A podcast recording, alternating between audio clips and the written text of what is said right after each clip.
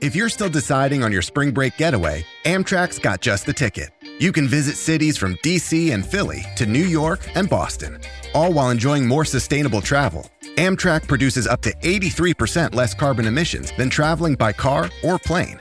And did we mention the extra legroom and comfy seats? Book early and save at Amtrak.com. Click or tap the banner. Emissions comparisons vary depending on route and locomotive type. Restrictions may apply. Find a fresh take on a fall getaway to Wilmington, North Carolina and beaches. Enjoy hiking trails in a state park, fresh seafood with a side of live music, and fall festivals galore. Then live it up along the Riverwalk in Wilmington's historic downtown. With three island beaches, Carolina, Kure, and Wrightsville, and a vibrant downtown, you get the best of the Carolina coast all in one place. Plan your fall getaway at WilmingtonandBeachesVacation.com.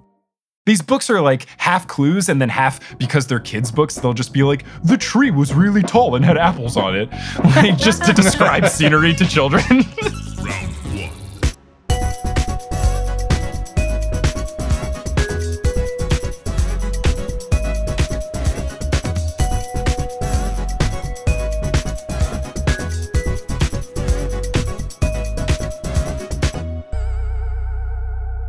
Welcome, fellow sleuths, to Meddling Adults, a game show where we grab our photographic memories and go head to head to test our wits against the prowess of fictional young detectives for charity. I'm your host, Mike Schubert. I'm notoriously bad at solving children's mysteries, which is why I'm safely behind the judges' table letting others duke it out instead. Our contestants this week are Helen Zaltzman and Martin Austwick. Today's mysteries are from Cam Jansen. Helen will be playing for the Howard League, Martin will be playing for Women for Refugee Women. And now, without further ado, let's put the pedal to the metal and meet our contestants, Helen and Martin. How's it going? Hi, Mike. Hey, Ready for combat?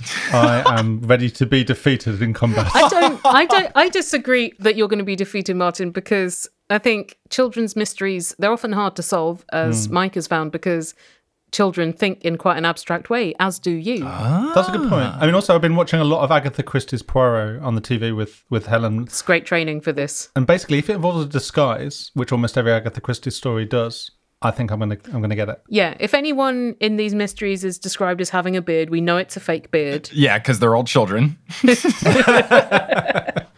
so, do either of you have any sort of experience with reading mystery novels or watching mystery TV shows as kids? Uh, yes. Um, there were a lot of good detective shows on when I was a child that were probably slightly inappropriate for the age I was. Ah. There's some really good ones like uh, Inspector Morse is a grumpy Oxford-based detective. He was like my first celebrity crush when I was nine or whatever. he was so grumpy. He had such lovely silver hair. Kind of an alcoholic. Kind of, mm, yeah, Oh, great kids content. yeah. But you Yeah. know, then you don't have to get attached. It's just a fling, and then you know, Helen. because of all his problems. Helen. Um, and uh, Cracker, who's like a real messed up Also an alcoholic forensics. Like, I didn't have a crush on Cracker. I just respected the intellect. and a gambling And addict. Agatha Christie, which is uh, a little more fun because it's so bloodless, because uh, it's all these period drama mysteries.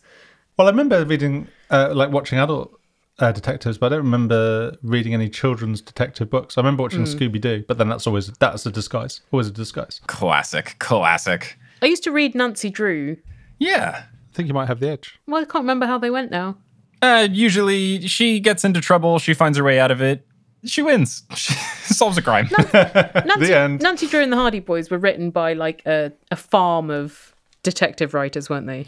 Yeah, I learned that the hard way. I learned that the hard way by doing a Nancy Drew episode of the podcast is that Carolyn Keene isn't real. It's just a pen name for whoever happens to be writing this current Nancy Drew book. Wow, that's cool. Mm-hmm.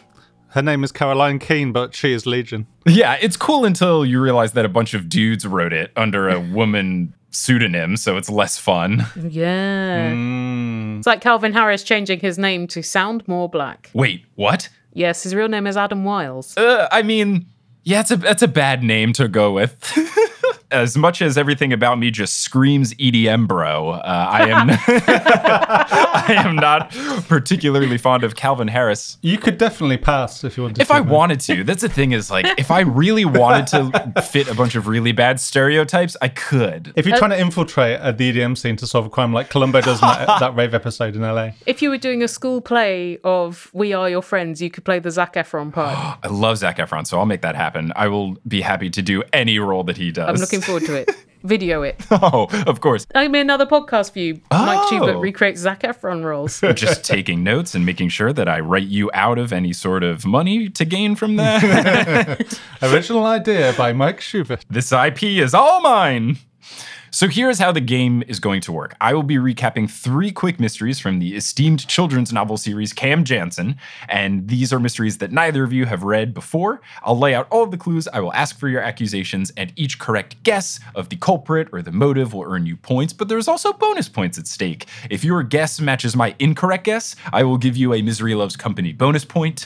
and if you say something particularly funny, you throw jabs at each other, hmm. I'll throw some bonus points. Points are a social construct. Who cares? So if the game is tied at the end of these three rounds, we will break the tie in the only fitting way with a sudden death riddle. Oh, Lord. Now, before we get into the first mystery, since this is our first time covering Cam Jansen, let me give you a little bit of a background behind our detective here. She is a young girl who has a photographic memory. Ah. And the way that she accesses this photographic memory is by closing her eyes and saying click. And then she can mm. Clearly remember something from before. So that is how she remembers clues and evidence as she closes her eyes, says click, remembers things, and then uses that to solve the mysteries. So before, like Sherlock Holmes had his memory palace, she had a memory roll of film. Before Adam Sandler had his magic remote control in the film Click. Oh, man, I love it. I can't believe you mentioned that movie. I'm really. you're just you're trying to psych me out. It was you who watched it. yes, that's true. So all of these mysteries will be coming from the same Cam Jansen book, which is called the Summer Camp Mysteries. It is a special edition of the book that has three quick mysteries in one book. I may or may not have picked it because the second mystery we will be doing is called the Basketball Mystery. Uh, that definitely put me over the edge for choosing this. Is the mystery what is basketball? Because I'm going to be stumped with that. So the first one that we'll be covering today is the first day of camp mystery. So Cam and her friend Eric are getting dropped off at summer camp by Cam's mother and Eric's father. Eric is worried because they have a friend at the summer camp named Danny who loves to tell jokes and riddles until the wee hours of the morning. Ugh. Now, I'm glad you gave that groan because the book does hmm. list every single one of Danny's terrible jokes. And in this episode, I will be asking every single one of his riddles slash jokes. And if you get them oh, right, you'll get a bonus point. Oh, sub mysteries.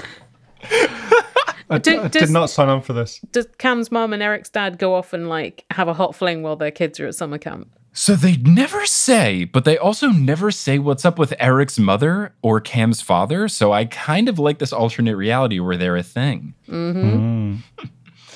So Eric starts recapping some of these terrible riddles because his dad asks, Oh, they can't be that bad. So here's the first one, and you will earn bonus points if you get it correct. How do you catch a squirrel? How do you catch a squirrel? Mm-hmm. But it's a riddle rather than a practical question involving Yes. like a net and Well, a squirrels trap. are quite dangerous. I mean, Martin- they cause a lot of chlor- Martin, you've just got to focus on the words. Remove them from meaning. You can do this. A squirrel. How do you catch a squirrel? Do you disguise yourself as a nut? Boom! One bonus point for Helen. It is climb a tree and act like a nut. That's a that's Oh, a joke, right? Okay, that's a joke, that not a riddle. Yeah, yeah. yeah. Act like a nut. Yeah, he, he alternates between jokes and riddles. Though these will alternate between riddles and jokes, the key theme is consistent, and that's that they are always bad. Hmm. The other example that Eric provides is what is green and jumps? It's a lot of options. What is green and jumps? A jumping bean? It is not a jumping bean. Um, Martin, do you have a guess? A green jumper. I guess that is it an American book? That wouldn't make any sense in America. No, it's a different kind of garment. no, but that's a that's a fun one. A green Uh, a green sweater? If it was what is green and sweats?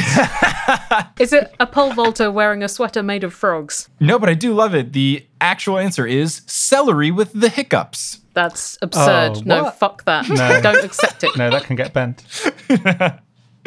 So Cam's mother and Eric's father have a bit of a dispute over the directions. Cam uses her click power to correct them. And this is where we learn that Cam's name is not actually Cam. Her name is Jennifer, but when people found out about her photographic memory, they started calling her the camera, which is a dope mm. nickname, and that eventually got shortened to just Cam. So I think that's the coolest. I hate it when they have to explain nicknames in books. Yeah. Yeah, it is a children's book, so I get it, but I do think it's pretty cool. If your nickname is so prolific that people think it's your first name, I think that's great. I have had this happen to me where someone once was disappointed to learn that my birth name was not Shoobs.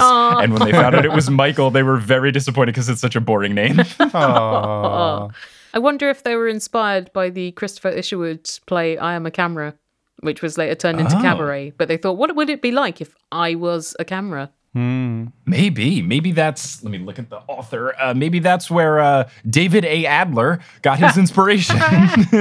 so they arrive at the camp, and Cam's mother explains that orientation is set up where the kids are going to go meet up with their cabins on the baseball field, and the parents are going to help the kids unpack, and they're all supposed to leave at lunchtime. So they get into the camp and they are greeted by Barry, who works the gate at the camp. Mm-hmm. Barry instructs the kids to make Hello, my name is name tags so that they can be identified.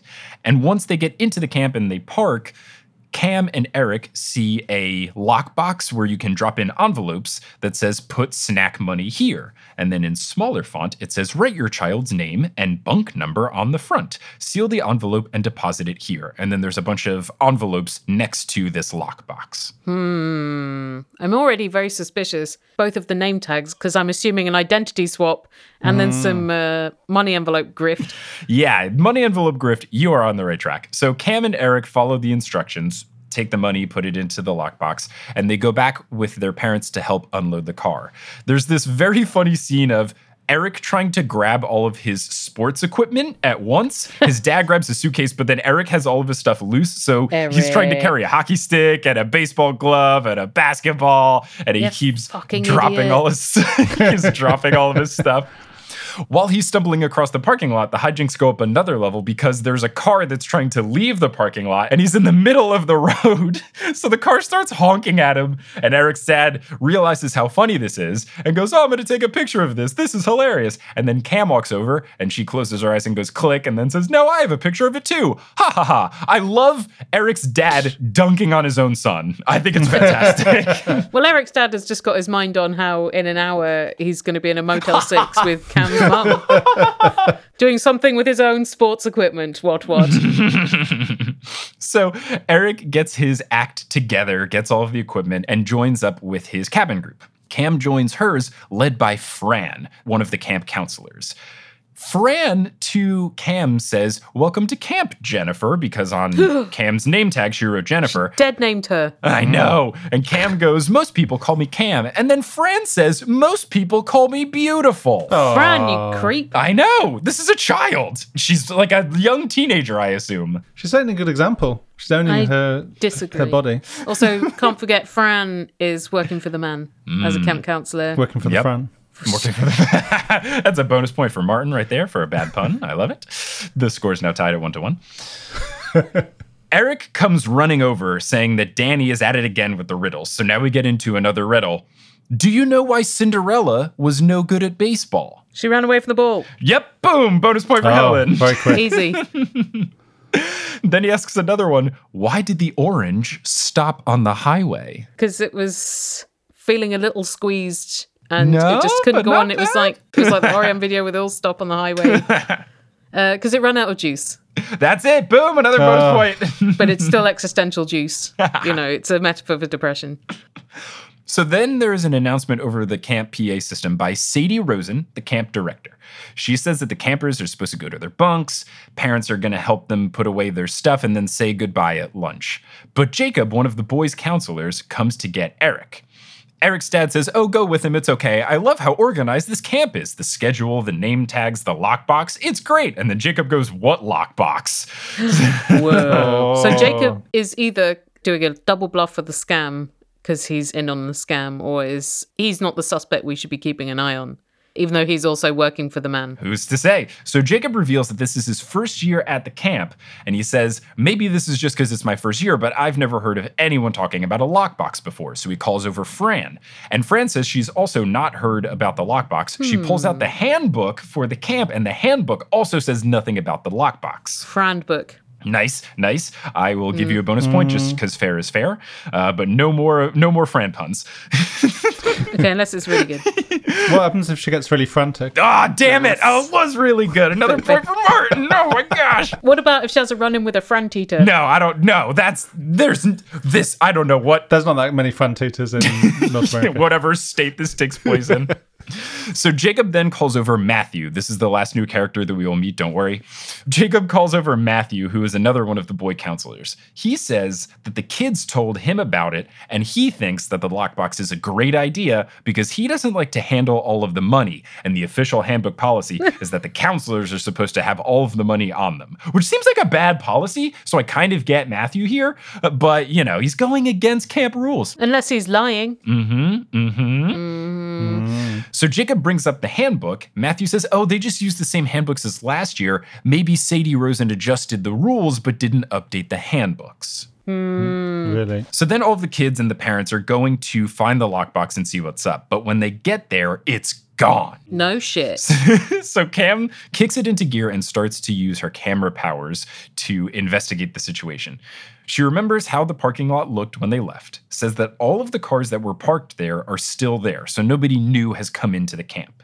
And then Sadie Rosen comes in, and she, the camp director, is very upset about the situation. She's all frantic about the box. All of the other parents start yelling at her, like, Where's my money? And it becomes a very frantic scene. I'm going to give myself a bonus point. Um, but then Sadie thinks that all of this is a prank. Eric is not so sure. He sees someone walking across the camp with a really big bag, so he runs over and thinks that the guy has the lockbox in it.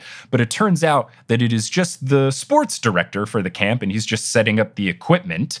But that bag of sports equipment jogs Cam's memory, and then she is able to solve the crime. So I leave it to you two. Who do you think is behind the stolen money fake lockbox situation? Oh, okay. I- So I've got it. I know it. if it's sports equipment that jogs her memory, is it taking a picture with her mind camera of Eric struggling with all his sports equipment while his dad laughs and then drives off with all the money in the back of his car? Martin? I think it's close. I think it's the car that was trying to get out uh, when Eric was messing about with the sports equipment has the thief in it. And the only character that I remember encountering earlier on that we haven't heard of in the latter part of the story was Barry. Which one's Barry again? He's like the guy that opens the gates. Oh, yeah. Barry's got years of grievances against these fucking kids. He's not even getting paid minimum wage. Helen, just so I'm sure, what was your guess? Did you say the same thing as Martin or a different thing? no, I said Eric's dad, Eric's but I was just Okay. fucking around. Martin's guess sounds legit. Did you have a sincere guess? I think now that Martin said his, I can't tear my mind away from it. So uh, I'm happy to yield to Martin unless it is Eric's dad. So Martin is correct. It With was Fran. the person in the car honking and driving away. For a bonus point, do either of you know what the key thing about the situation that Cam realized was fishy? That car was leaving where everyone else was arriving. Yes, that's it. I'll give you a bonus point for that. So yeah, they had established Ridiculous, that very circumstantial, never stand up in court. the whole situation for parents dropping off the kids was that they weren't supposed to leave until lunchtime started. So if someone was Oh, yes. leaving as Yeah, but they still can. I guess, yeah, but that's What they're going to do? Be like, no, you can't. None shall pass. With technically spark plugs. Good fucking luck. If you leave, we'll murder your child in the lake. Barry is just going to close the gate and pull a Gandalf and say you can't leave. right, exactly. They've got Barry, so either Barry's an accomplice or they've they've just mown Barry down. so that's what made Cam suspicious. Thankfully, with her photographic memory, she remembered the license plate number so she could tell the police, and they caught the criminal. So, do we actually know the human perpetrator, or is it just a guilty car? It's just random dude. They end up finding out oh. who it is, and it's no one that we met before. My guess, I thought it was Matthew uh. because he was really suspicious to be like, I think that the lockbox is a great idea, guys. No, he's just a capitalist. Uh. So at the end of this first round, Martin has a slim six to four lead, but we get into our second mystery, the basketball mystery. Maybe the inspiration behind me hmm. picking this book. So we have Cam eating dinner with her friend Terry, and Danny is back at it with some more jokes. Here we go oh, for a bonus point. What did one baby ear of corn say to the other? Was it?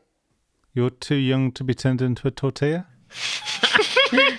I can hear you because I'm an ear of corn, but I can't see you because I have no eyes, and we're both gonna die young. I enjoy both of these guesses. The correct answer is where's popcorn? Oh, Because they were Please. baby No. ears of corn. I Eh, eh. object. That's not a thing we'd say in Britain. Where's Father Corn? We'd say. Where's old Daddy Corn? So Fran comes over to take Cam's dinner order. The choices of dinner are tuna or chicken with a side of either carrots, spinach, or baked potatoes. Do you really get hmm. a table service at camp?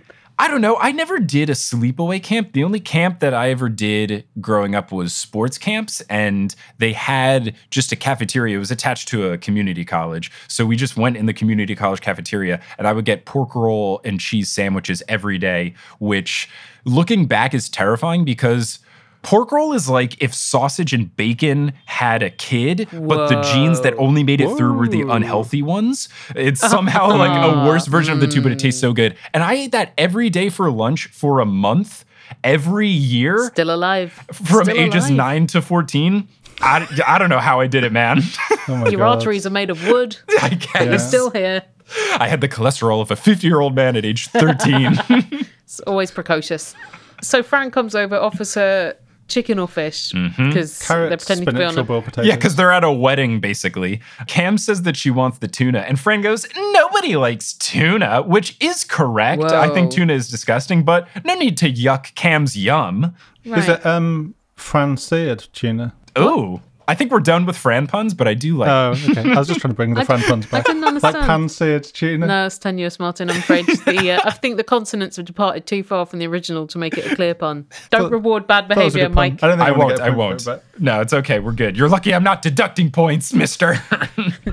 so Cam says that she likes tuna and she also wants tuna because she wants to take a little bit home, wrap it in a napkin, and give it to Kitty, the camp cat. Uh, Okay. presumably, the cat is probably being fed through the prearranged sources and getting sneakily fed by a lot of children. So I'm not sure that this is necessary. Probably not. Probably not. If I've learned anything from working in a cool, hip office for six months when I worked in digital marketing, they had office dogs. And on multiple occasions, the owners of the dogs had to tell people in company wide settings, please stop feeding the dogs with snacks. My dog is getting grossly overweight. Yeah, I've seen dogs in old people's homes of similar predicament. I could see it. I could see it. I mean, it's just it's just so fun to feed the pets. I get it. Yeah, marks the passage of time. Exactly. So Cam takes back some tuna that she wants to give to Kitty, but she can't find Kitty in the cabin. Is it like a, a tuna steak or is it from a, a Fran of tuna? They never Stop it. really said. Can we can we uh, ban him from the sport? You can't Fran. You can't Fran me. Damn it! I keep going back and forth between wanting to deduct and wanting to add. I feel No, like I'm just going to keep it even. Resist. So Terry comes back from dinner. She says she wants to play basketball on the basketball courts because they have lights. So Cam says sure. When they go out to the courts, they see their friend Eric and Jim, the sports counselor, petting Kitty. So that's where Kitty has been. Eric says that he wants to play basketball as well, and Jim says, Sure, here's a key to the sports shed. Go and get a basketball and then come back. But when Eric comes back, he comes back empty handed and reports that the shed is empty, everything is gone. What the shit? hmm We found our basketball mystery. so Jim is in absolute disbelief because he locked it up before dinner. So they go to check it out and they see that the padlock that was on the shed has been cut. So someone clearly has broken into this shed. Now, we also learned that it wasn't just sports equipment in the sports shed, but also prizes for the last day of camp awards and Jim's computer. Oh what? What the? When is this book set? Uh, They never really say. I could let, let's see. When was the uh, publishing date? I wonder how nice of a laptop this was. I'm just wondering how huge the computer was. It might Like, have been a tower. Yeah. Well, if it's the 60s, then the computer's going to fill the whole definitely. My sporting not the computer. 60s for sure. Franstrad. Uh, let the record No. show that Helen just said, asked if it was a Fran strad. I said it. I said it off mic because I don't think Amstrad computers made it to the states. This book was published in 2007, and yes, I did not get that joke Okay. of. That's why I didn't say it to you, Mike. So 2007, it's a chunky Dell. It's a chunky Dell with like the little blue uh, mouse thing in between the G and the H key. You know, Do you think people in 2007 would have trusted their laptop to a shed? I just don't know why he brought it. What do you need the laptop for at camp? There's no way this camp has Wi-Fi. That's true. Maybe he has like a spreadsheet for like the if it's a complex, you know, like knockout or like I don't know how sports work. The- When there's teams Yeah, playing other teams, you don't have to work out which one goes through. A bracket. Yes. Yeah, nice. Um, whose laptop is it again? I've off. That is Jim, the sports director. Jim Sports Guy. Okay. Hmm, Jim Sportsman. So they see the padlock has been cut, and Kitty walks over to the padlock and starts licking it. So, you know, classic Kitty shenanigans. Oh my god, I know it was was it Fran? Uh, we'll have to see. We'll have to see. So they decide that they're going to go talk to Barry because there's so much sports equipment that the only way to have that equipment leave the camp would be to load it into a car or truck or something like that. Or bury it on the premises. Exactly. So Barry says that the only person who left was Sadie Rosen, the camp director. She was getting a movie, which seems strange that they didn't have a movie already prepared for the movie night. I don't know why you have to leave the cabin to go to Blockbuster, maybe? But the only other person to drive in or out, someone came in. It was a plumber. They had a truck to fix a toilet issue in one of the girl cabins. Hmm. Mm-hmm. So the kids and Jim go over and start inspecting the plumbing truck when the plumber walks up, and it's a woman, which I thought was kind of nice. I will say I got to give a lot of credit to these Cam Jansen books in that they do a good job of diversity. Yes, Cam is a redheaded white girl, but Eric, her friend, is Asian. There's illustrations throughout the book. It's people of all different races and sizes and appearances, and I think that's good for a children's book. So the plumber woman comes up. She asks what's going on. They tell her the situation. She says that she doesn't have any of the sports equipment. She says that she was fixing the clogged toilet and that the toilet was clogged with a bunch of carrot sticks. Ooh. Jim does not care about this. There's actually a really funny bit where she keeps talking about different things that she has found clogged in toilet pipes, and Jim, the sports guy, just keeps saying thank you every single time, which is fantastic. She says the carrot sticks thing, says thank you. Jim's got a crush. Yeah, maybe he does. She also says that one time she found someone who flushed their math homework down the toilet, and Jim could not care less. It's absolutely fantastic. So where's my fucking laptop? It's true. Don't care about your fucking carrots. Where's my laptop? It's expensive. I'm just a sports guy. I can't afford another laptop. Jim does go on to say, We're looking for basketballs. And she goes, Oh, that wouldn't be inside of pipes. They're way too big. so Jim and the kids then decide to check out the woods because that's the only other way that you could get into or out of the camp. When they go, they don't see any sort of tire tracks or footprints or anything like that. So they then decide and they deduce that all of the equipment must still be at the camp, just hidden. So hmm. Kitty is then licking Cam's hand. And Eric says, Oh, your hand must still smell like tuna. Now, this starts a trend I've noticed in these books that Eric says that he helps Cam solve mysteries, but all he does is say obvious shit and then it sparks Cam's memory. That's his contribution is just talking and then she goes, "Ah, you said a word. I got it." So because he talks about her hand still smelling like tuna, that jogs her memory. She starts to do camera stuff mm. because she realizes and remembers that Kitty didn't want to leave the shed and kept licking the padlock. So she thinks something is fishy with the padlock. So at this point, Cam is able to put it all together and figure out who it is. So, Martin and Helen, who do you think is behind this? Right. Well, my initial thought was because of the padlock licking. I was like, it's someone who's had their hands on tuna, which would either implicate Cam, which would be an interesting twist, or Fran, because we know Fran has handled the tuna. But having been led astray last time, where the perpetrator was an unseen person driving a car, it's probably like lunch lady Agatha with her hands full of tuna and a bundle full of grievances, and she wants some trophies and some balls and a laptop. and a 2007 laptop. Okay, Martin, do you have a guess? I think the cat's the key element. I think Cat someone's trained the cat. They've smeared tuna on the padlock, and the cat's bitten through the lock hungrily to get them in. And I ah. suspect what kind of monster cat with like bolt cutter jaws do you think this they're is? predators. They have exactly the same social behaviors as lions and tigers. I don't trust cats. You know this, Martin, but they've got weak little stupid mouths. And I reckon then they went a step further and they kind of smeared tuna over all of the items in the sports shed, and the cat swallowed them. That's where the stuff is. So I think, in terms of who could deliver such a dastardly plan, hmm, someone with a lot of sense of strategy. So maybe, And a lot of access to tuna. maybe the camp director. Because who would have the rapport with the camp cat apart from the camp director who's been there for years? Could you just remind me, Shoobs, of who was petting the cat when she comes out of her cabin and sees two people petting the cat? Eric and. Her friend Eric and Jim the sportsman. Oh, is it an inside job by Jim? But then I guess he wouldn't have to open up the padlock deliberately. Was he hiding the You balls? I thought it said it was Lunch Lady Agatha. You can't just guess every character in the thing. Yeah, I'm I'm only I'm only accepting Helen's guess of Lunch Lady Agatha, and I Or will Fran. say, or, or Fran, but I will say you are correct. It is the lunch person that we have not met. Oh, that is This is bad mystery writing. it is Kenny, the dude who happens to be working in the lunch Oh. room. Insatiable appetite for balls. what Cam realizes is that it had to have been, like you deduced, realizes that it had to have been someone who was touching tuna. So they go into the kitchen to figure out what's up. And while they're there, they go to the fridge and this dude, Kenny, walks up with a key. And then Jim goes, Hey, what's up with the key? Why is the fridge locked? And he was like, Oh, I don't know. And then Kenny tries to turn around. He's like, Where are you going? And Kenny says, I thought I was hungry, but then I remembered I wasn't. And Jim's like, Get over here. And then they unlock the fridge and all of the stuff is inside. Oh, I like mine much better. That's um disappointing, although I'm right, so I suppose that's cold comfort. What's his motive?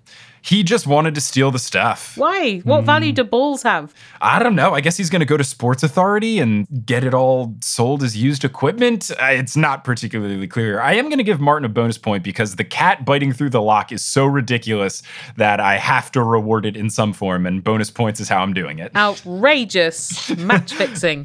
so now we get into the final mystery of the episode with the score. So what do. I win for like getting it right? Oh, you get three points. You get three Okay, points. fine. Holy cow. The score is tied seven to seven as we get into the final mystery Oh, of this episode. It's a raid. Oh, I was hoping it was oh. going to be a rave, but very well. 2007 were a bit too early, despite my undying love for Calvin Harris, as is well established. I don't think his career took off till about 2008. oh, whoa. Maybe this book is what kicked it into gear. Well, he would have been doing like little gigs like camps then. That's Oh. true. But his, his music was a bit less E EDM-y. Maybe Calvin Harris is Kenny and he needed the laptop so he could Ah. start making sick beats because it's a Mac laptop and it had GarageBand installed. And uh, he had to change his name yet again. So, in this mystery, it begins with the girl camp going swimming and Fran, our favorite counselor, coming in. She apologizes for being late. She says that she was in an intense tennis match with Jacob, the other camp counselor. Tennis match. She then tells them that it's time for them to go in from swimming in the lake. They got to go get ready because their next activity of the day is playing baseball. When they go back to their cabin, eh, which is cabin G8, all of the beds have been pushed into the middle of the room. All of the girls' sneakers and pants have been piled on top of the beds. And then there's writing on the ceiling that says, Guess who? Manson family. Does it say Helter Skelter? So Fran is very excited. She goes, "Oh, It's a raid. And everyone goes, What's a raid? And she explains that it's some sort of prank. And then you get to prank whatever cabin did it and you try to figure out who was behind it. Fran, that's not good. Pranks aren't good. This one at least is harmless. All they did was move the beds and put stuff on top of them. So it's not like they actually messed with anything. Well, got them real good. Pile of shoes. Ha! Idiots. They're going to have to take their shoes off of the bed before they get inside of them. It's such an inconvenience.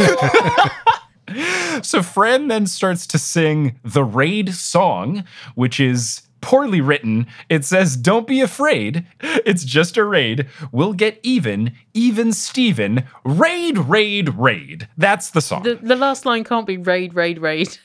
That's a real. That's a real cop out. Yeah, I refuse to believe it. I think Fran, who we know is a bit of a pill, Fran is just making this up to impress the kids. Could be a theory, could be. So Betsy, one of the girls in the cabin, thinks that it is either cabin B8 because they're about to play them in baseball. So this could be them trying to psych them out.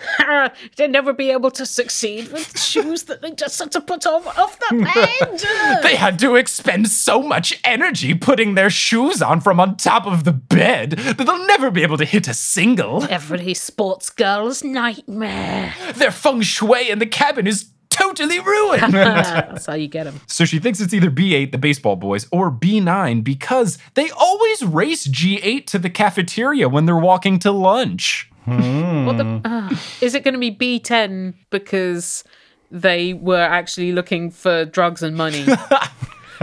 I will happily let you know that in this case, the person behind it is someone that we have actually met. oh, So we'll meet people throughout this mystery, and it is someone that we have seen. fine. So Fran says that she wants to get back at whoever did it, and her dastardly plan is that they are going to steal all of the left shoes of the people who did it, and then they're going to put popcorn and potato chips inside of their right shoes so that they'll have to hop around and make crunching noises the whole time because these kids couldn't walk barefoot or empty the shoes. I would I would preach de-escalation Mm. in this situation. Or you could go the other way and just burn the cabin down. Yeah, just burn all the shoes. Ben- No one can be trusted with them. Burn B8 and B9 just to be sure. and then take off and nuke the site from orbit. Burn all the B cabins. So they go on to their baseball activity, and Cam is trying to crack this case. Mm. She starts to do so during the game of baseball. There's a scene where she is up to bat and she keeps doing her click stuff while the pitches are being thrown to her. So she strikes out because she can't wait any time. She has to solve this mystery while it's her turn to bat. She's got some issues about fo- around focus, hasn't she? There's not much hmm. urgency to solving this shoe mystery. Yeah, that's the thing is that this one is the lowest stakes of all of the other ones. The first one involved identity theft, stealing money, lying, cars driving away with money. The other one we did involved stealing of equipment and laptops. This is just someone played a not good prank on us. I feel like it's not very pressing. So the result of Cam's clicking is that she remembers that someone, whoever did it, they had to have been doing some sort of activity since this took place while they were swimming in the lake. So she tries to remember what activity is closest to our cabin and she blinks and realizes that the basketball courts are the closest to their cabin Right. she realizes that whoever was playing basketball probably did it. So Jim, the sports guy, he is pitching for both teams in this baseball game, and he won't tell Cam who was on the basketball court until the game is over. He's like, "This is a game, and this is sacred. we have to finish this game of baseball." Jim takes his sports role very seriously, except for getting stuff stolen. I'm with Jim on this. Right. It's like, stop asking questions. Let me throw the ball. It's just some fucking shoes, Cam. I just lost my Prioritise. laptop. I definitely agree. It's incredibly low stakes. She could just wait a little bit. There's no time sensitivity to this. You're going to just figure out who pranked you. You don't need to find out who pranked you right this instant. Yeah, but we know that Fran sucks, and hmm. maybe Fran is just on at Cam going, I need to find out who it was so I can take their shoes and fill them with potato chips. I need to know now, now, now, now, now. Yeah, maybe Fran is just pestering Cam incessantly and she just wants to get Fran to shut up. Even Stevens, raid, raid, raid, raid, raid, raid, sing Yeah. me, raid, raid, raid. Fran has decided to not stop singing the song until they figure out who did it. Yeah, she's pranking all of them. So the game concludes, and Jim says that G9, one of the girls' camps, was on one of the courts, and B8, the boys' camp, was on the other court. Oh, it's definitely those bitches in G9, isn't it? The way this is going, because they've already cast suspicion on B8. So Cam talks to Eric, her friend. He's in B8, and he says, No, we didn't do it. And the reason that Cam is able to rule them out is that our favorite riddle boy, Danny, is in the cabin, and she mm. says that all they wrote was says who. It totally would have been a riddle if Danny's cabin did it, which is really sound reasoning. That's true. It's a little Yeah. Danny redemption. Mm-hmm. It's like it's like a serial killer. He couldn't resist playing a signature trick. That will be the next mystery. Like uh, some bodies are found horrifically mutilated in the wood. With uh, my first is in France, but never in egg carved into their chest. Oh wait, what was that? I want to see if I can solve this one. What's the joke? Oh, I don't know. I don't actually have a He riddle. was but that- extemporizing. Oh, okay. I have one that I will say of my own. This is always my favorite. When I was in college, I was on the improv team. Oh. And anytime I told someone this, people would ask me, Oh, you're in the improv team. Tell me a joke, which is not how improv works. Rude. What I would always do is I would just tell people this one very bad pun joke. And it's this it is, uh, Why can't a nose be 12 inches long? because that's a foot. Yes, because then it would be a foot. Bonus point to Martin. wow. Yes. Wouldn't work in metric countries, would it? Ah, that's why I told it in America. so people would either find the joke funny or they would say, that's not funny. And then I would say, neither are we. Don't come to our show. Wow. That's bleak. the other fun thing that I would do when people asked about improv is anytime I had to leave something to go to practice, people would get very snooty and be like, I thought it's all made up. What do you do at improv practice? I would always just say, you know, we just go over the script. And then people would say, wait, but it's improv. And then I would say, yeah, that was the joke. Don't come to our show. Ah. You, bye. See, I was really bad at marketing because I just kept telling people who didn't find me funny to not come. It's, it's a great tactic. I mean, that's quite good. You Like, don't if- want a if- flat crowd. yeah. Anyway, those G9 yeah, those Snakes. those awful wenches from G9. But yeah, it couldn't have been B8 because Danny totally would have done that. He would have done a pun of sorts, much like the Why Can't It Be 12 Inches Long joke. Was it G9 taking revenge after someone in Cam's cabin doxed one of G9? I wa- yeah, I wonder if that's the theme in Encyclopedia Brown is that the town bully hates Encyclopedia Brown because he keeps thwarting all of his schemes. I mm. wonder if Cam Jansen ends up having a supervillain nemesis that doesn't like her photographic memory. Hmm. We'll have to see how the lore Something you can't builds. photograph. What can't you photograph? Oh, Smells. yes. Sunsets. Vampires. Can you photograph vampires? I thought they just didn't show up on mirrors. Oh, I thought it was mirrors and photographs. I'm not well versed in vampires, so Yeah, who's to say? I think a lot of vampire lore was written prior to photography. That's Really? Very think? true. When was Bram Stoker's Dracula? Like when it was the original book? Like early 1800s? I don't know. We're, we're digressing. I want to wrap this mystery up. It's very important to know who played this terrible prank. Who is really shit at pranks in this camp? That's what we must know. You know, I did say that it is someone that we meet. So the next person that comes in is Nosferatu enters. and uh, okay, so Eric says that he wants to help solve the crime, but they have to go get ready to play tennis. And this is Eric back at it again. Tennis. Cam goes, oh, tennis. I know what's up. Uh-huh. And Cam is able to solve the mystery. So, who do you two think is behind this very poorly executed Oh, prank? fuck. Who have we met this book? Who's been in it? In this story? It's someone we've met in this story, Shoobs, or someone we met in the prior two? I will just say it's a character that we've run into before. Fran is in the story. Yeah. We have Betsy, one of the girls in Cam's camp. We have Cam. We have Eric. We have Danny. And then we have sports guy Jim. And then the alluded to girls in G9. Was it Betsy just pulling a prank on her own cabin because she wants her cabin to take revenge on a different cabin and she's ah, too cowardly to like go and pull a real prank on them? okay. All right. Martin, do you have a guess? It's Fran. Okay. Because she said she was sweaty from playing tennis, whereas in fact she was sweaty from carrying Hanging a up some shoes. from, carry, from carrying a cat which had loads of sports equipment in it across the camp. And it's still heavy, even though the stuff is shrunk down. Yeah, it's uh, she she was climbing up on some shoes. All right. That's why she was sweaty. I will say Martin is correct. It was Fran. I knew Fran was up to no good from the first we met her. Mhm, So it was Fran. Now I'm not a Helen, Franifer. Hel- ah, nice, very good. You've already won, so it's okay. Oh, that's fantastic. Stop it. okay, now that you have counterbalanced, you gain no points. Plus one, minus one. So what made Cam realize this is that Fran said that she had just come from playing tennis, but she was not holding a tennis racket. So she realizes, oh, if Fran was playing tennis but didn't have a racket, she would have dropped the racket off back at the cabin. So hmm. if the prank had happened, which it had to have been going on during the activity, because as we hmm. remember, Fran was late, so the people were already done playing basketball. She would have remembered it and then excitedly told everybody, there was a raid. Oh my gosh, it's so good. So you learn, and Helen, I've given you a bonus point because of this. Uh, it's the self sabotage type thing. Fran ended up doing it just because she thinks raids are fun and she wanted to kickstart them playing a prank on another cabin. She just wanted to have an excuse to play a prank on people. She just wanted to sow discord. She just wants to watch the world burn. And her favorite program is Punk'd. hey, 2007, that's right on brand. Yeah, but she's just uh, bad at it because she has a bad personality, as exhibited throughout this book.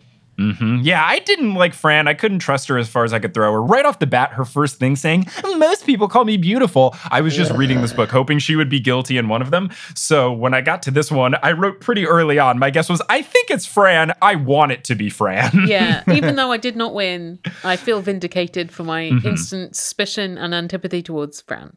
Yes, we have audio proof of your distrust and dislike of Fran. So My even though you. antipathy, thank you. boom, boom, Oh, bonus that's point. So with that extra bonus point, you have brought it to just the narrowest of victories for Martin. Martin, you have won this episode of Meddling Adults with a score of 11 to 10, meaning you have earned some money for women, for refugee women. Martin, how does it feel to win victorious? That's wonderful. Um, yeah, that, that, there's some really fun puzzling. Are you going to deliver the money for refugee women in envelopes in a stolen box? No, but they will have to solve a strange pun puzzle to get it. I feel like that's unfair on them. Helen, you fought valiantly. You did a very solid job. It was a close match. It was heated. I'm glad that, you know, your Fran hatred was finally vindicated in this final mystery. So don't hang your head. It was a close one. That's okay. Hmm. I, I'm not convinced by Cam's camera like memory properties either. They seem pretty perfunctory Yeah. at the moment. I will say that I appreciate Encyclopedia Brown because he does not have any sort of supernatural ability that allows him to solve these crimes. He's just really good at noticing very minute details. Cam does have the advantage of somewhat of a superpower, but I know there's some people who have photographic memories out there, so, you know, she's just happened to be lucky. My brother used his just to remember cricket statistics going back to the 19th century. oh my gosh, it feels like a poor use of a great gift. One Yep. day that is going to come in useful in solving an important crime. Well, it's useful at the moment because he recently became a cricket commentator. So Oh, wow, that's decades huge. later, yeah, but you, Look there at was a very that. slim chance of payoff. Well, Helen and Martin, thank you so much for joining. If people want to find you guys doing stuff on the internet, podcast wise, where can they do so? Well, happenstance, I make a podcast about a teen detective, Veronica Mars, uh, recapping every episode of that TV show, and that is at vmipod.com. I also make The Allusionist, which is at theallusionist.org, and answer me this, oh, answer me this podcast.com. And then I'm on the internet, social things. Uh, I make a podcast called Song by Song, which is about the music of the writer and song- Mystery solver. So Mystery Solver Tom Waits, uh, which is probably of no interest to anyone under the age of certainly that would be reading these books. hey, you know, according to my Spotify audience statistics, I've got some elderly listeners, so you know, you could have some Tom Waits fans in there. Uh, and if you want to find other stuff that I get up to, uh, you can go to my website, which is martinzoltzorstwick.com, which is completely impossible to spell. So maybe Shibs will put it in the show notes. I will put it in the notes so that people don't have to try to type it out. It's Yes. all good. I'm Who here for likes you. typing? No one. No one. well, thank you both so much for joining, for listeners. Thank us. you so much for listening. And I gotta say, you guys, you guys held your own. You did pretty well. Thank and mm. Fran, despite all of her awfulness, could not get away with it. Thanks to you two, some wonderful meddling adults. I hope Fran is going to get put away for a long, long time after what she's done to those poor shoes. She moved those beds. She put shoes against the children's will on top of the beds. It's a heinous crime, and Cam was right to want to solve it so quickly. Got to stop her one Fran crime wave. oh, she'll be a Fran on the run. we could arrest her for Fran slaughter. She's a wanted Fran. Okay, I'm done. I'm gonna stop recording.